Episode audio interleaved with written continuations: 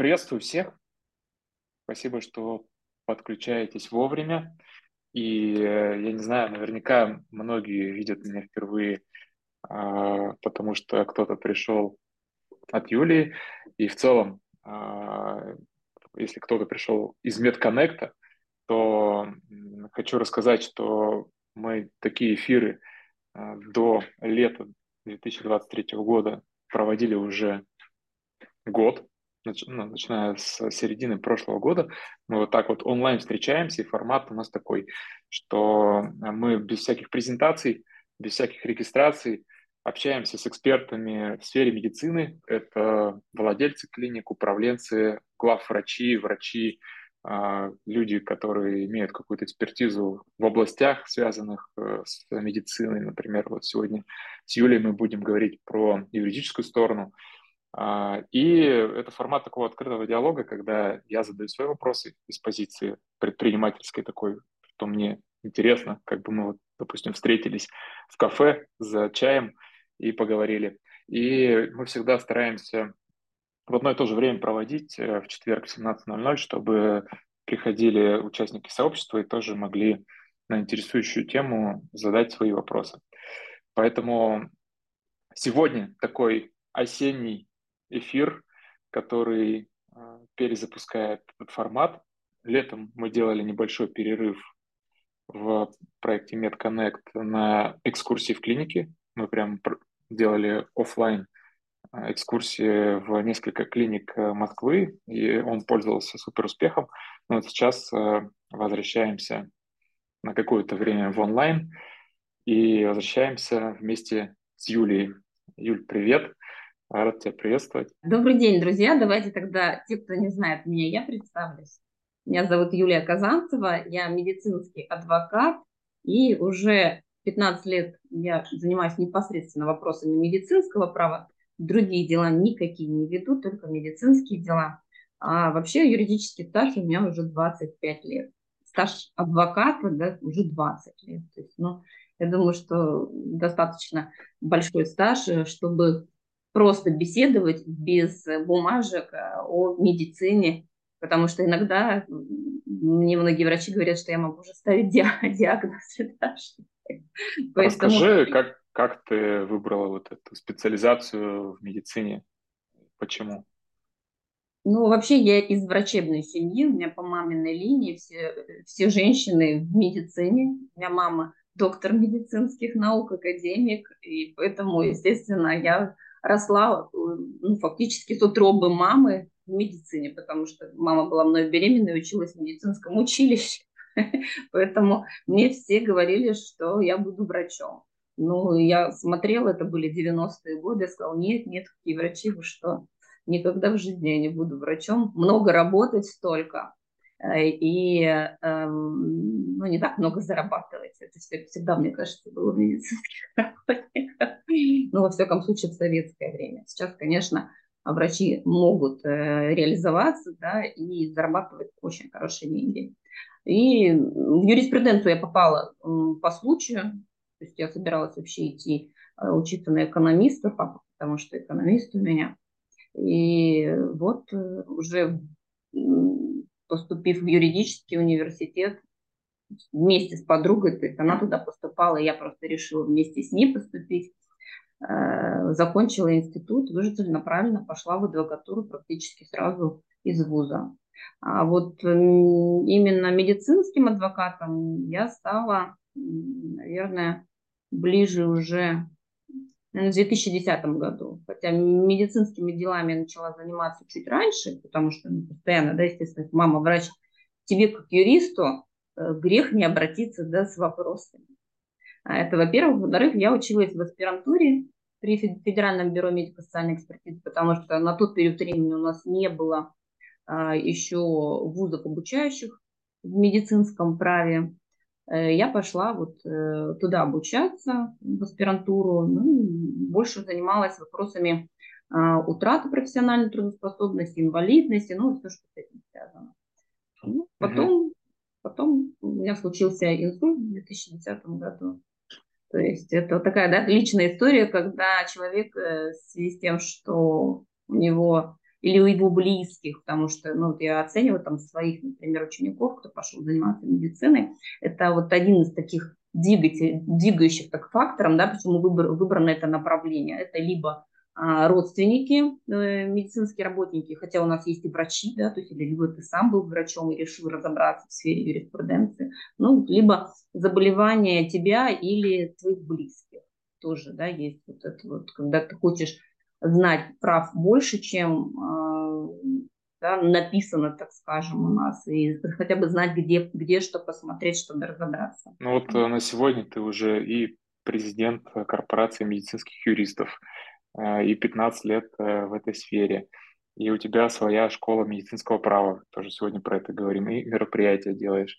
И вот мы почему с Юлей решили выйти в такой эфир, а, потому что у нее уже огромная насмотренность. Ее личная ее учеников, э, коллег э, по рынку в вопросе досудебного урегулирования а, вот этих врачебных споров а, или медиация.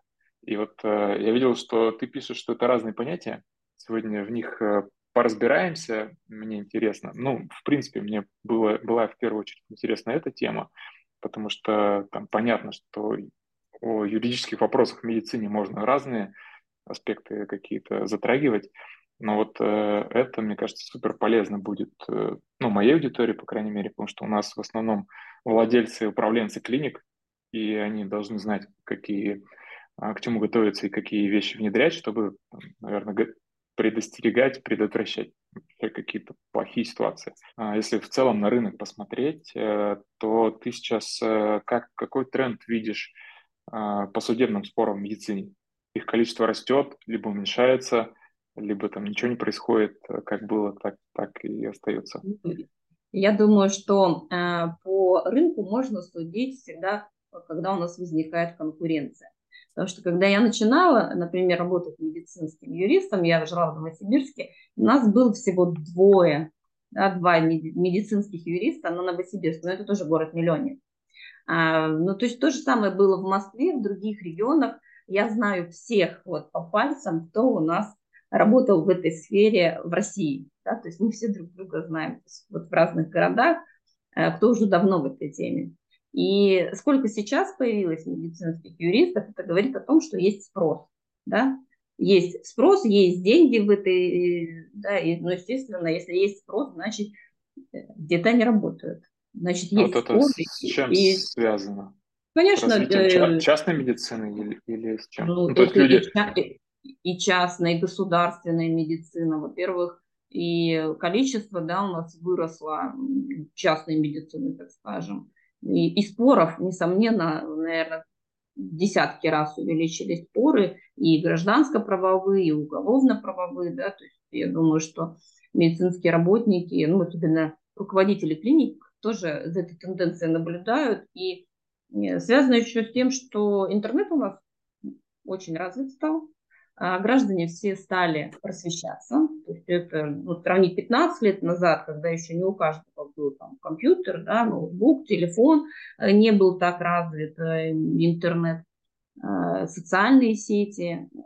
Соответственно, все сейчас можно найти, самостоятельно посмотреть, и граждане поэтому стали более грамотные в этом отношении и пытаются самостоятельно разобраться и таким образом отстаивать свои права. Поэтому тема как раз досудебного регулирования, наверное, становится актуальнее и актуальнее тоже с каждым годом, потому что тем же клиникам э, они должны быть, по крайней мере, в этом заинтересованы, потому что каждый один случай, он э, может распространиться очень, очень масштабно, и мы такие примеры знаем, в рынке, и это бьет сразу по бренду, негативно сказывается точно на, на бизнесе.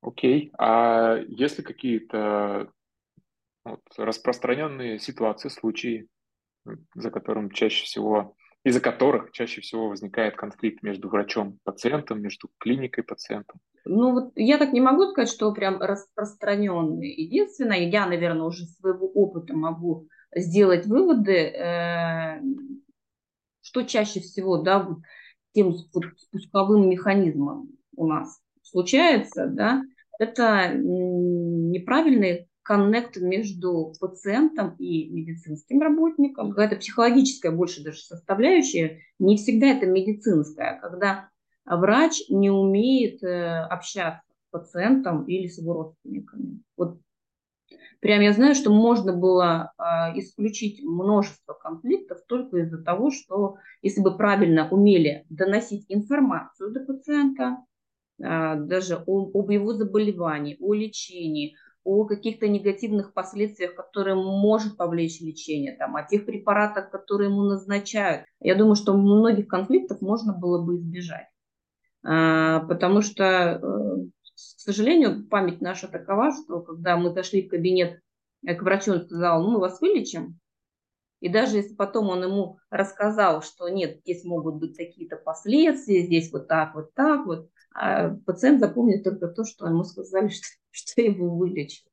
То есть здесь, наверное, работа большая должна быть э, руководителей клиник, которые уже такие превентивные меры э, подготавливала для своих сотрудников. Это и обучение, вот как раз взаимодействие между пациентом. Мне, мне кажется, это даже главнее, чем медицинская документация. Э, юристы, наверное, другое обычно рассказывают.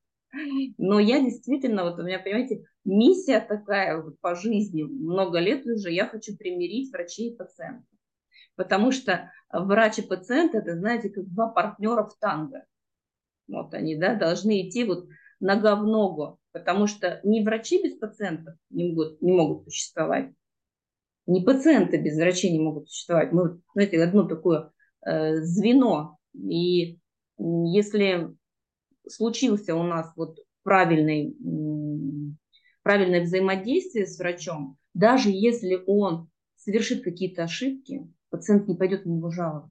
Понимаете? То есть вот этого нету почему-то вот у врачей не могут понять, что э, еще давно, там, я не, не помню, кто у нас, Аристотель говорил, что э, врач леч, лечит э, словом. И это действительно mm так. Есть, Здесь что... я могу дать прям mm подтверждение. Вот я уже рассказал, то, что у меня было уже немало эфиров, больше 40, наверное, с представителями сферы медицины, и тренд э, э, очень, очень отчетливый с каждым, на каждом втором эфире мы говорим про коммуникации.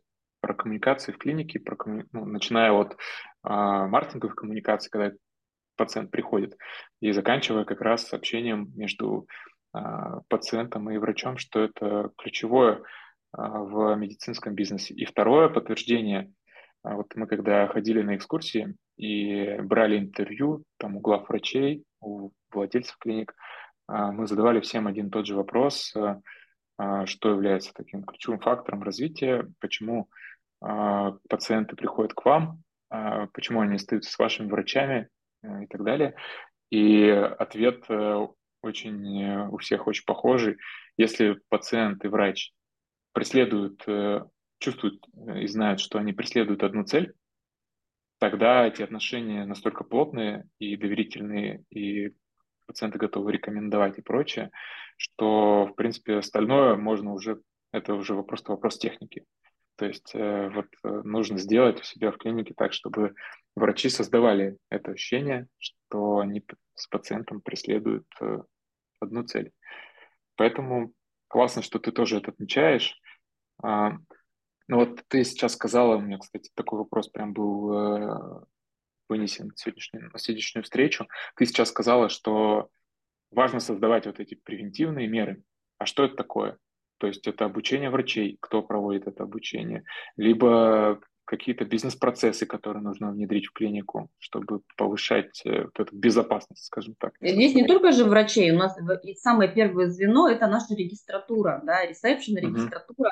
Uh-huh. вот они начинают первую коммуникацию с пациентом, и э, есть действительно обучающие программы, и есть, э, я встречала даже программы, ну, это больше все-таки, ну, такая психология, да, то есть это не ко мне совершенно, э, и где учат не только общаться, да, с пациентами, первичному такому звену, э, но и определять, что за тобой, перед тобой за человек. У нас сейчас а, такой тренд э, среди медицинских юристов которые рассказывают о том, что у нас экстремисты, да, есть пациенты-экстремисты. Угу. Хотя на самом деле, ну, я уже могу просто сказать собственного опыта, не так их много, не так их много.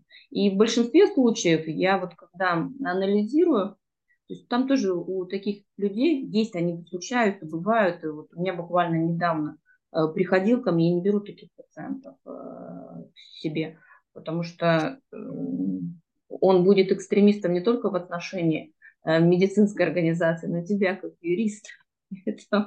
Здесь нужно вот как раз на этом этапе э, понять, что это за человек и как с ним коммуницировать правильно, да? то есть каким образом э, возможно отказать, потому что ну, врачам, конечно, здесь сложнее, да, не оказать медицинскую помощь, отказать. Здесь различные санкции могут быть. Но иногда проще отказать, и если он даже пошел куда-то жаловаться по отказу, лучше вот на этом уровне решить, это будет дешевле для клиники, чем он потом пойдет судиться против клиники. А клиника должна понимать, что 90% э, дел, которые пошли в суд, это проигрыш для клиники. То есть mm-hmm. вот клиника это всегда должна запомнить, что лучше не доводить до суда потому что у нас есть различные как раз а, способы да, урегулирования таких конфликтов. Я быстро, наверное, перечислю их, да, и потом, может быть, еще какие-то вопросы. Потому что у нас есть, во-первых, это может быть сам а, претензионный порядок, то есть когда пациент пришел, написал претензию, вы сели, разобрались. Сразу пример приведу. Несколько лет назад, это уже ко мне руководитель медицинской клиники обратился, Юля, вот у нас тут претензия на 700 тысяч. Полечили три зуба, он теперь 700 тысяч просит. И начинаю разбирать, что, в принципе,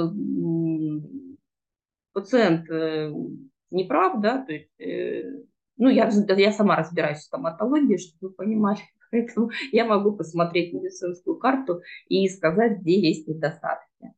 Э, были там небольшие недостатки в медицинской документации, указал об этом а, руководителю, а, но предложил, говорит, давайте вы вызовите а, на переговоры, возьмите самого лучшего коммуникатора в вашей клинике. Э, ну, просто переговорить, объяснить, что, почему, почему так произошло, и предложить ему какой-нибудь подарок, бонус да, от клиники для того, чтобы там, полечить, сделать ну, что-то ему бесплатно. Все. На этом был конфликт э, исчерпан. Хотя они ко мне обратились, что давайте в суд готовиться. Я говорю, не, не, давайте подождите, давайте попробуем вот в досудебном порядке решить. То есть правильно рассматривать еще вот э, как раз претензии пациентов, уметь коммуницировать с ним. То есть это претензионный порядок. Второй порядок которые могут задействовать у нас пациенты. Это уже административный порядок, когда они пишут жалобы в различные контрольно-надзорные органы да, и проводят проверки. Поэтому вот лучше всего уже э, на претензионном порядке решать э, этот вопрос, потому что любые проверки тоже не есть хорошо для клиники. Может быть, ее и не быть, потому что сейчас мы говорим, да, частной медицине у нас, э, в принципе, мораторий, да, там проверки и э, проходит он в таком заочном порядке. А, но, тем не менее, тоже выходит, и если вышла проверка, тоже, считайте, в 99, наверное, процентов случаев они что-нибудь что-нибудь найдут, да, то есть э, как-то накажут. И еще два метода, которые вот не очень популярны у нас. Один из них это а, третейский суд, которым ну, вообще практически у нас не прижился да, в России. Хотя я была, кстати, э, судьей третейского суда, и ну, вот не прижился он. Э, не обращаются люди. Здесь необходимо, чтобы э, на первоначальном заключении да, договора об оказании платных медицинских услуг у нас все-таки согласовали с пациентом возможность да, идти в третейский суд, да, а не в обычный суд. И, естественно, вот медиация, о которой мы говорили, тоже да, судебное регулирование спора, это обращение а, к независимому профессиональному советнику, да, вот медиатору, а, который может разрешить ваш спор. И вот последний прямо год, я смотрю, тенденция началась а, что стали у нас такие появляться медиаторы именно в сфере здравоохранения, то есть, что есть хорошо, да, потому что этой темой я тоже начала интересоваться, наверное, еще лет пять назад, журналы там зам главного врача, там вот э, на них я писала статьи по медиации, потому что, ну, еще раз говорю, я болею, чтобы действительно у нас примирение было между пациентами и врачами. И э, потихоньку я думаю, что будет налаживаться в этой сфере да, медиации. Но здесь нужна популяризация. Потому что если медицинские работники уже там руководство хоть что-то там уже слышали, знают да, об этом, то пациенты э, без решения и согласия пациента невозможно будет да, провести медиацию. И вопрос еще в том, что а, вот почему я вот ну, тоже не очень да, вот медиации, потому что она должна оплачиваться двумя сторонами. И Равноценный обмен должен быть. Обоим да. должно быть нужно. Конечно, да, да. И пациент не всегда согласен на это. Ну, если мы смотрим, да, например, медицинская организация, давайте мы все оплатим. То здесь, ну, стоит вопрос, а действительно ли а, будет все у нас а, независимо да, угу. и ну, менталитет наш российский вот такой, да, что сразу у пациента будут возникать подозрения. А действительно ли независим этот медиатор? А действительно ли вот, что медорганизация ему заплатила, значит, вот он в ее пользу там все и рассмотрел. Давай э, разбираться по порядку и в понятиях. Претензионная вот эта ступень, на ней обычно э, к юристу обращаются, как я понимаю. Клиника, когда она уже понимает, что все договориться как бы не получается, и придет, надо готовиться подготовить фундамент, э, что если будет судебное разбирательство, чтобы у нас мы к этому были готовы. А пациент, возможно, там, наверное, думает об этом раньше, чем клиника. То есть э, они сразу же, а, кто-то должен мои права защищать, к юристу обращусь. То есть первое, что ты делаешь, э, ты ищешь варианты, как примириться там, до похода в суд. Правильно? И это ну, да. там, до судебное регулирование. Ну, это тоже а, судебное, это судебное регулирование. А чем отличается от медиации? То есть э, э, я так понимаю, что не, не тут, не тут э, как бы стороны, э, по сути, не готовы изначально к тому, что они будут как-то примиряться, то есть они не нанимают вот такого фасилитатора, что ли, э, чтобы он их примирил, а нанимают, наоборот, защитника. А, а ты говоришь, что на медиацию пошел тренд, что приходят э, именно за фасилитацией спора. Вот принципиально именно только в этом отличие или в чем-то еще? Потому что, по идее, в первом случае ты тоже выступаешь как э, такой же медиатор, который подсказал, каким способом можно угла... уравнять конфликт. Либо результат медиации – это нечто другое, чем просто там, провести хорошие переговоры и дать э, какой-то бонус, чтобы все остались довольны. Здесь э, первый способ, то, что я представляю интерес там, того человека, кто ко мне обратился, да, естественно, угу. я буду любыми способами вот только свою как бы, да, точку зрения продвигать. То есть я, например, угу. юрист медицинской организации, я свою точку зрения продвигаю. Приходит юрист пациента, он свою точку зрения Э, продвигает, да, и здесь уже э, тоже, да, конечно, можно, то есть у меня миллион этих соглашений судебных, э, то есть и без медиатора, да, то есть когда мы сидим и, ну, давайте так, торгуемся, да, с юристами.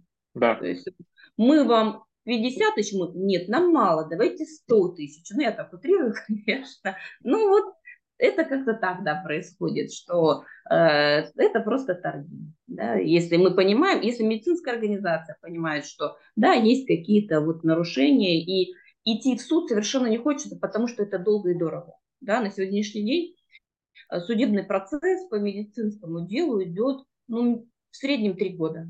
Понимаете? То есть три года. Три года нужно оплачивать работу юриста, три года надо там оплачивать, если есть у нас судебно-медицинские экспертизы. Судебно-медицинская экспертиза стоит на сегодняшний день от 150 тысяч рублей. Ну, то есть это не дешевое удовольствие. Юристы тоже не дешевое удовольствие по такой категории дел. За 30 тысяч, э, если вы нашли за 30 тысяч юриста, значит, они не специализируются по этим делам, потому что э, три года за 30 тысяч, ну, ни один юрист ходить не будет. Мы должны как бы, да, адекватно э, смотреть на вещи. Поэтому э, всегда проще вот все-таки вот в досудебном порядке решить этот вопрос.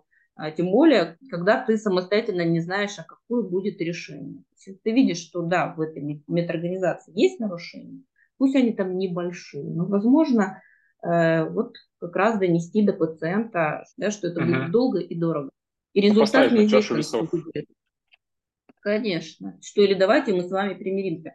У меня так вот были дела, я даже в суде прекращала дело по косметологии, я представляла клинику, и э, девушка обратилась, видимо, там непонятно каким юристом, исковую составляете, да, пациентка. Э, и мы уже с ней встретились в суде. я объясняю, что, говорю, понимаете, говорю, вот вы бы ко мне пришли, я бы вам ну, объяснила бы все это. Мне, у меня нет задачи идти в суд, судиться. У меня есть задача э, максимально э, лучше сделать для своего клиента.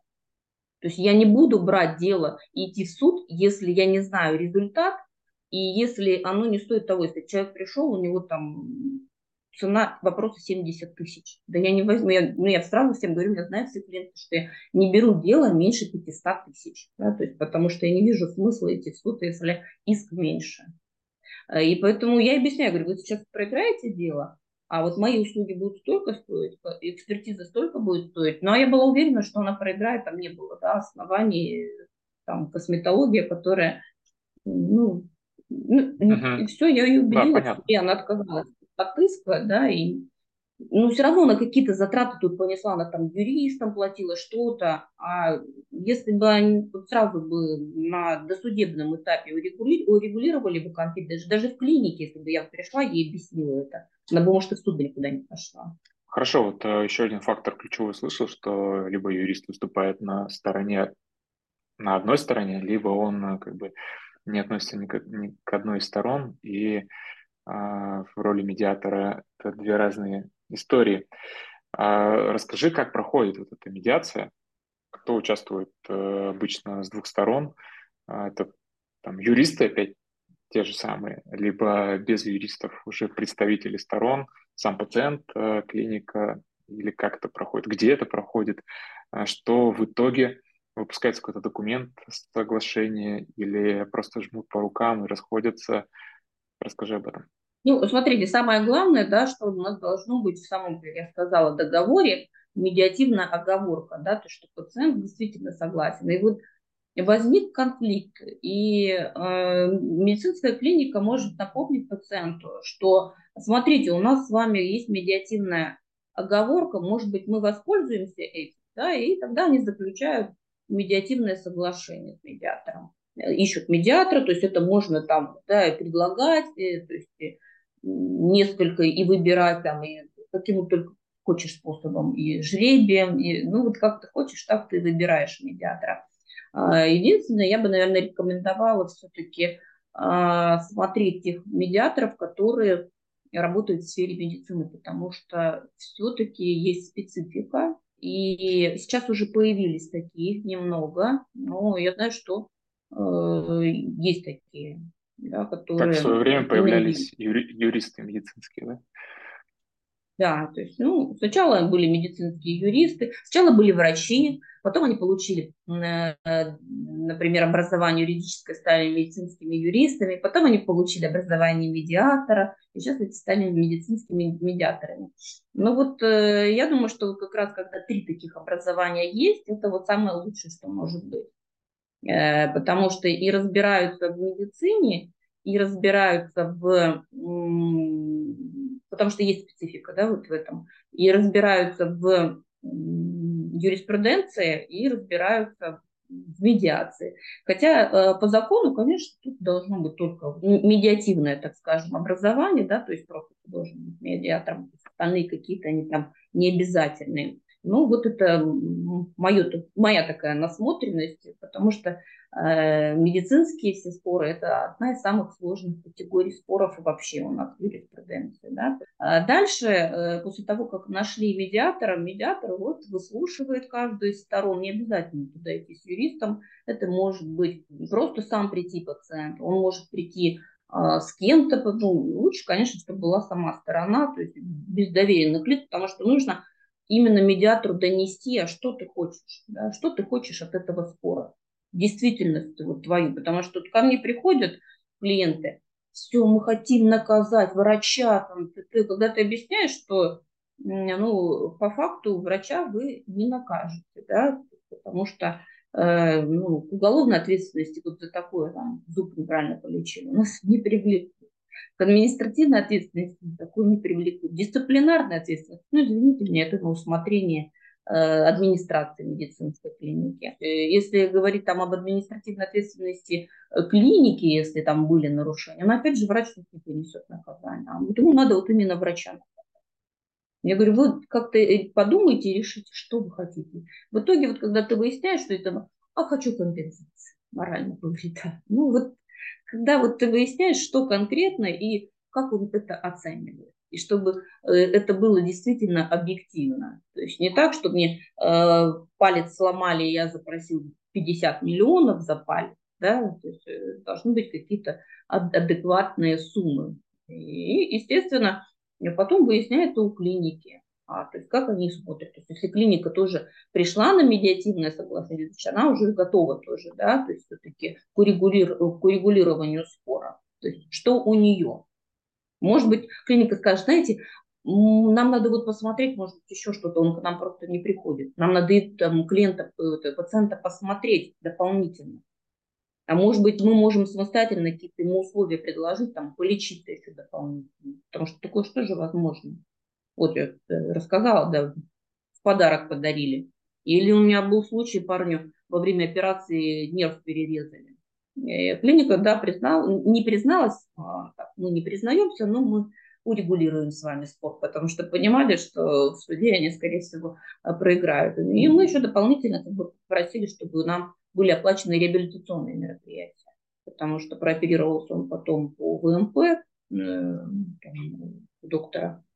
А реабилитационные мероприятия он проходил в платной тоже клинике, правда, другой. То есть они сначала предложили свои, но вот у них, у многих потом идет такое, что вот в этой клинике я больше не буду. Все. То есть уже клиники здесь, эм, к сожалению, Э, пациента они потеряли. Мне все-таки интересен, вот сам понятно, что там предварительные переговоры с каждой из сторон, а, но это потом какая-то очная ставка, сама технология вот э, этих переговоров, это челночный бег между друг другом или все-таки а, финально а, встречаемся за столом и по какой-то технологии раз, два, три скрываем этот вопрос и приходим к решению. Ну, в принципе, да, и такое тоже, тоже возможно. И такое возможно, смотря на какой стадии, э, до какой стадии дойдут. Да? Поэтому, конечно, потом же у них соглашение тогда заключается, да, и по этому соглашению они исполняют. Uh-huh. сам, итогово это будет соглашение, медиативное соглашение, которое уже заключили между клиникой, например, пациентом. А какие на твоей такой памяти э, случаи такого э, решения спора э, самым, самые такие масштабные? То есть там иск на 500, на, на миллион, на 30 миллионов решили путем медиации? Не знаю, несколько лет назад у меня пациентка была после онкологии и делала пластику груди. И там вот все хорошо сделали. Очень большая клиника у нас здесь в Москве. Uh-huh. Вот. В принципе, да, урегулировали спор быстро, за неделю подписали соглашение о досудебном урегулировании спора, выплатили миллион. То есть э, это ну, нормальная какая ситуация, если есть действительно, я еще, еще раз говорю, какие-то а, со стороны медицинской организации э, недостатки в оказании медицинской помощи и, и урегулировать конфликт, я думаю, таким способом нормально, несмотря на то, что вот такие большие суммы тоже, да, бывают. Но чем выше сумма, тем э, как бы, больше игра и больше ставки, и можно и посудиться. Э, или, не, или так не думают. Все-таки те, кто выходит на медиацию, они э, как бы из позиции, либо из желания этот спор урегулировать, либо из э, страха от того, что они не смогут э, там, в свою пользу решить этот спор, незнание, как они его решат? Вот что двигает? Я думаю, что здесь как раз несколько, несколько факторов. Во-первых, и это если хочется оставить, во-первых, клиента у себя, да, то есть э, ну, долго был вашим клиентом, но вот такое произошло, и поэтому давайте с вами лучше урегулируем конфликт. Угу. Это может быть и фактор того, что не захотелось э, длительные, длительные вот эти тяжбы. Да? Ну, я еще раз говорю, три года. И для медицинских работников это же тоже всегда для руководства ну, некоторый стресс. Да? То есть э, ты ждешь, а когда там закончится, ты постоянно э, все равно там в голове у себя прокручиваешь, э, и, и это как, каждый месяц к этому возвращаешься, потому что суды у нас, например, раз в месяц проходят, два раза в месяц максимум, и ты постоянно к этому возвращаешься, что-то тебя там еще требуют юристы, что-то еще, и поэтому это и длительность, и иногда это, наверное, не хочет репутацию портить, да, потому что э, пациент потом может э, негативный отзыв написать.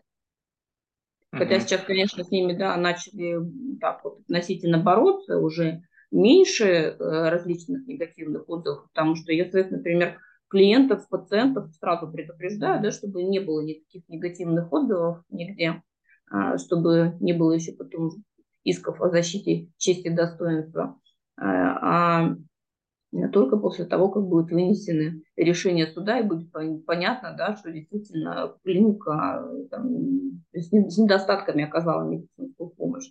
Потому что здесь у нас не все так однозначно всегда в медицине. Поэтому никогда нельзя быть на 100% уверен, какой будет результат в суде. Какая у нас будет судебно-медицинская экспертиза. Куда у нас направят эту судебно-медицинскую экспертизу, ни один юрист вам не скажет. Поэтому... Но в целом для меня сложилась такая картина, что мы с тобой начали с э, вопроса очень важного построения коммуникаций в клинике между врачом и пациентом и там, между регистратурой пациентом и остальными участниками. И закончили, по идее, тем же самым. То есть э, э, это как одна картина. Э, старайтесь э, выстраивать отношения со своими клиентами, пациентами, и тогда ну, это, в долгосрочную это положительно будет влиять на, на бизнес в целом. Вот, э, наверное, это как инструмент, который, если кто-то не применяет, то точно надо изучить подробнее и внедрить, начиная с э, медицинского договора, да, на оказание медицинских услуг. Да. Окей. А, спасибо тебе за то, что эту тему раскрыла. Мне кажется, ну, мы насколько смогли а, сегодня об этом поговорили. В завершении хотелось бы поговорить еще, наверное, про твой бизнес. Давай чуть-чуть порекламируем. А, вот а, я понял, что огромный опыт а, именно в решении споров, там, ведении а, дел самостоятельно, но ты еще развиваешь индустрию, обучаешь э, медицинских юристов, э, делаешь конференции. Расскажи про это, зачем ты вообще это запустила. Э, это была история там, каким-то образом влиять на рынок, э, либо история там, дополнительной монетизации твоего личного бренда, потому что у тебя довольно много а, и в Инстаграме, и в Телеграме аудитории, либо что-то третье? Это были запросы самих юристов, да, потому что ко мне много лет писали, Юлия, может быть, у вас, у нас не было, вот, понимаете, я когда начала, это первый, у меня был первый курс, наверное, в России по медицинскому праву, вот именно онлайн-курс, да, поэтому был запрос, потому что э, юристы хотели получать новые знания, новую специализацию, а негде было. У нас открыли, э, конечно, в 2020-2019 году открыли кафедры там, медицинского права в вузах, да, то есть открыли факультеты, можно было туда поступать, но это учиться два года два года учиться, и ну, не каждый да, на это согласен. Когда особенно э, люди э, практикующие, потому что у меня учатся в основном юристы уже практикующие, то есть это как новая специализация, получают они удостоверение повышения квалификации. А, и, естественно, проще обучаться вот так непрерывно от производства. Да? Э, наверное, вот основной вопрос, но нет, наверное, не основной вопрос. Это была моя такая, так скажем, корыстная цель, э, я хотела свое сообщество. Потому что, когда я начинала работать медицинским юристом, мне тоже не с кем было посоветоваться, не с кем было обсудить, вот, э, понимаете, вот эти наши юридические различные коллизии, которые есть. А это так сложно, когда ты один барахтаешься, да, и что-то ищешь, там сидишь сутками где-то в интернете, что-то ищешь, и, а когда ты с живым человеком пообщался, здесь немножко по-другому. И у нас такие споры иногда в чате возникают, потому что у меня сейчас уже а, больше 120 выпускников, да, медицинских юристов, и у меня еще новая профессия. В прошлом году я запустила это военно-медицинский юрист, что сейчас тоже очень актуально. А, и, да, то есть э, работаем то есть в этом тоже направлении. Ну, все, что связано со здоровьем а, и военкоматом, да, либо с ранениями после СВО. То есть вот сейчас у нас вот такая да, тематика тоже существует. Наверное, уже начиная с 2020 года я начала сначала карантин, когда был, организовывать онлайн конференции. Это больше тоже вот нетворкинг, да, среди юристов. Это некоторым юристам возможно соприкоснуться э, с такими метрами, так скажем, медицинского права у нас, потому что, я еще раз говорю, практически всех знают, кто стоит у истоков медицинского права у нас. И поэтому, э, ну и плюс, конечно же, здесь новые тренды мы смотрим в медицинском праве. Э, и для медицинских работников это тоже очень интересно. Я помню, в 2021 году проводила трехдневный интенсив для медицинских работников, э, рассказывала тоже такие горячие темы по их правам, обязанностям, ну, трудовые различные там, да, моменты. И у меня собралось тогда на интенсиве 2000 врачей. Поэтому это было как бы трендово. И во время ковида я организовала центр правовой помощи медицинским работникам, собрала юристов, пока все сидели на карантине, и мы бесплатно медицинских работников консультировали э, по их правам, по выплатам по ковиду, а, по, э, ну, помните, может быть, уже, уже сейчас в 2023 это все забылось, а тогда это были проблемы, когда не выдавали СИЗы, да, то есть и мы писали жалобы, и мы разъясняли там, ну, то есть э, действительно такую большую работу на тот момент проделали для а, медицинских работников, и я тоже помню, вебинар для медицинских работников проводила по выплатам, тоже, по-моему, больше тысячи человек было. Ну, то есть как бы вот в этом направлении тоже работаем.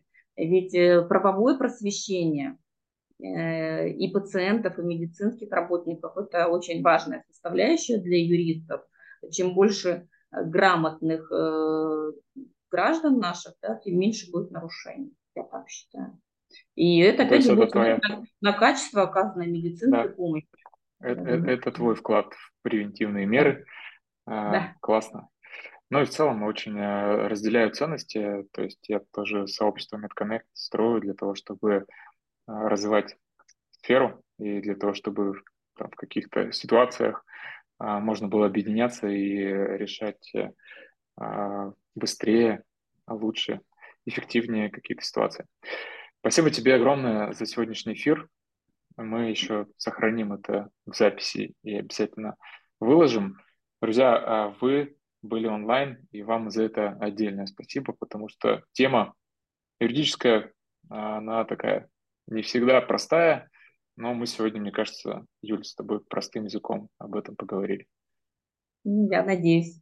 Тоже всех хочу поблагодарить. Спасибо за то, что побывали на этом, на этом нашем эфире. И надеюсь, что мы тоже с вами теперь будем знакомы и дружить, если вы меня раньше не знали. Да. Все, всем хорошего вечера. Пока-пока. Всего хорошего, да. До свидания, пока.